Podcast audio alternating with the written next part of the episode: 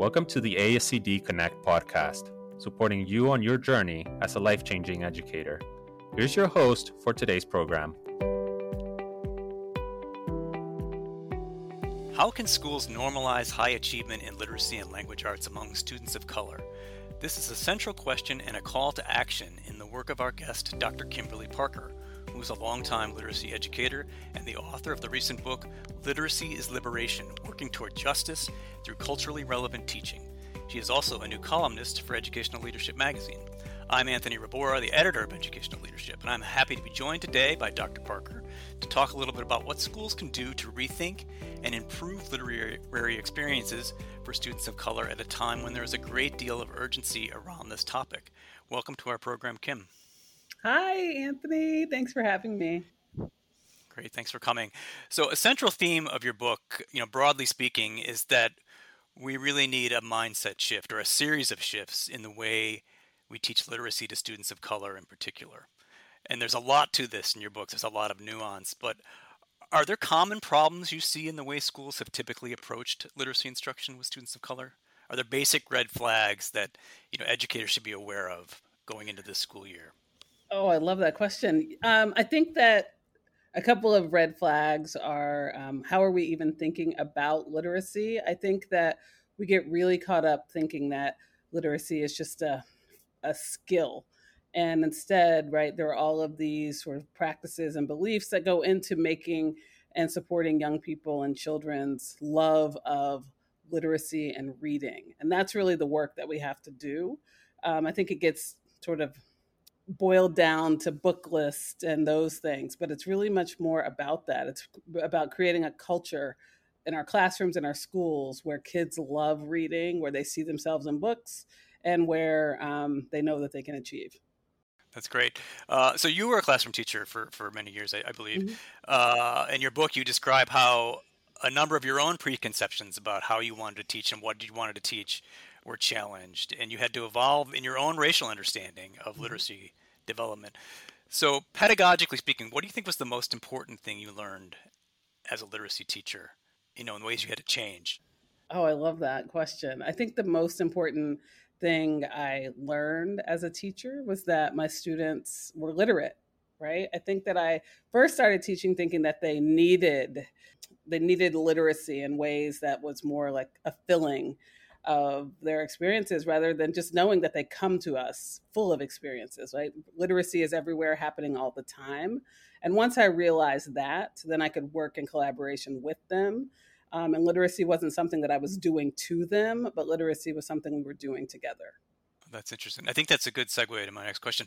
So you stress that culturally re- relevant teaching is about way more than just selecting diverse text, although it's about that as well. Um, so for you, what are the hallmarks or the main characteristics of effective culturally relevant teaching? You know, are there things you're looking for when you visit classrooms or you're working with teachers? Right, and, and, you know, like it's it's not my theory; it's Dr. Gloria Gloria Ladson-Billings' theory. So I just you know build on that and and use that in my own practice. And I think you know there are those three pillars: academic success. success so students really should be achieving at high literacy levels. All students, even the ones that are um, challenging, even the ones that are having all kinds of of you know struggles. Right, vulnerable children should be achieving at high levels um, cultural competence, right, for both ourselves, the students as well. That means for white students are working on their own whiteness, right? We are naming whiteness as well. And then like the socio political consciousness, right? Like young people and children live in the world just like we do. And so in a classroom, I'm looking for all of those things to be happening all the time. Um, and I think we just struggle as practitioners to really do those things all the time and, and be serious about it. Uh, so I do want to ask you this. So as you know, there are a lot of concern. There is a lot of concern right now about learning loss or instructional gaps in reading achievement stemming from the pandemic. Uh, and low-income students and students of color seem to be the, the most affected at this point, to the point where it's a major equity concern. So, what would be your advice to educators and school leaders about addressing these problems? Or do you have concerns about the way it's being addressed now?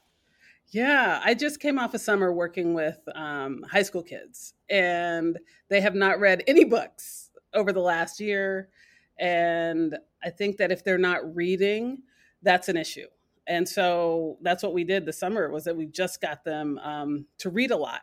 And I think that it doesn't matter what they're reading as long as they are reading. And we can't get kids to make any sort of substantial reading progress if we're not putting books in front of them that they want to read. Um, and I think that that means we got to get out of our own way and deal with our own biases. And, you know, even if we don't like the book and they do, then we should give them the book. But that's it, right? We have to get them reading because they have not been reading. And then also, I think we have to give them books that are on their level. It's not enough just to have those books in classrooms, but really to let them give them, you know, teach them the skills and the habits of mind and what they need to do to be able to read those books and then to push them. So, can you clarify why haven't they read any books in the past year? Well, I mean, I think a lot of our schools are still doing lots of core texts that kids don't like, right? And so there's lots of, um, I think we have kids who are really adept at fake reading or read, using, you know, the internet and other things not to read. And so we have lots of missed opportunities. Um, if we just gave them different books, they probably would read them. If we actually knew who they were as readers, we could directly match um, kids to books that would would really change their lives. And that's a big part of what you discuss in your book as well.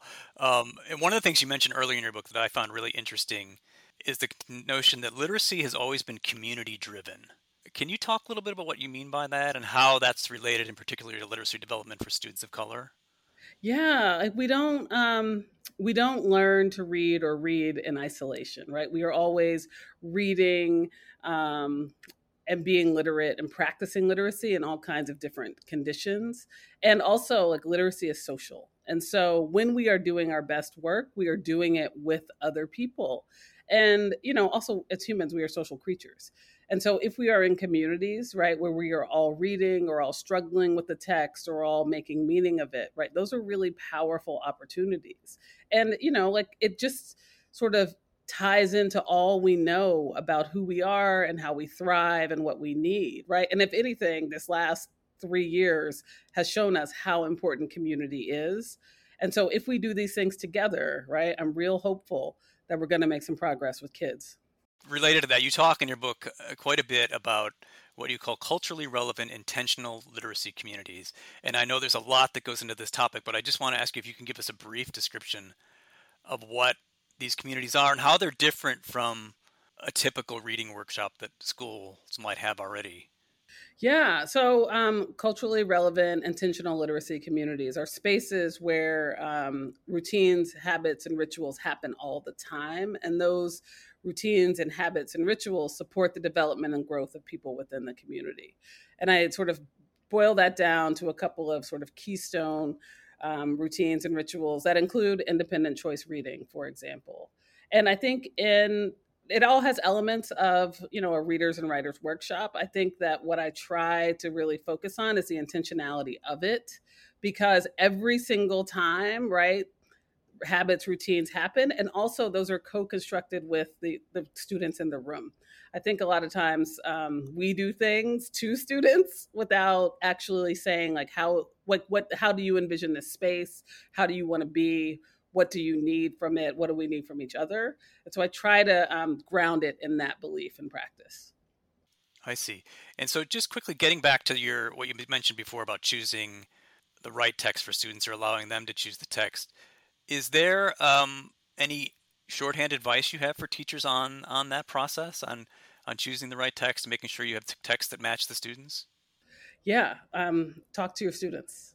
Right, there are really short um, interview questions you can ask them. I mean, not like sitting down and drilling them because you know that might not get you the best results for kids that you are just getting to know. But you really want to know their reading histories, right? Like what has happened to them as readers. Lots of times, kids can tell you there was a particular book or a teacher or an assignment that really turned them off to reading. Um, and you have to do it without shame, right? Like they have lots of reading trauma, particularly when they come into high school. And our and our job is really to help them work through that and to give them positive literacy experiences. That's really helpful. Uh, you also have a great quote in your book that I really liked about the importance of helping students, uh, you know, BIPOC students in particular, re- realize their identity development as intellectual beings. Uh, how would you encourage or remind teachers, especially at the beginning of this, you know, transitional school year, to take that to heart? Yeah, I mean, I think that it takes a lot of familiarizing ourselves or refamiliarizing ourselves with Black intellectuals anyway and other intellectuals of color. Um, so many of our teachers are white, right? And so, like, you know, we have to sort of, they have to look outside of sort of their lived experience. Because if we can just sort of normalize Black intellectualism, um, then it's easier really to put it up for students. And also thinking about sort of small things, our classroom um, what's in our classroom? What's on our walls? Do they have pe- people of color? Are our classroom libraries really diverse with own voices? Are is our clip art, our stock images? Um, what are they seeing, and what are BIPOC people doing in those um, images? Because all of those things matter, and all of those things communicate messages to, to children. Wonderful. That's really interesting and helpful. So I'm afraid that's all the time we have. I want to thank our guest, Kimberly Parker for sharing her time and her insights. And thanks to all you have listened in. We appreciate your interest and all the work you do for schools and students. To learn more about Kimberly Parker's book, Literacy is, Liberation, visit www.ascd.org slash books. It's a really interesting and uh, provocative book. I think you'll enjoy it. Thank you. Thank you, Anthony.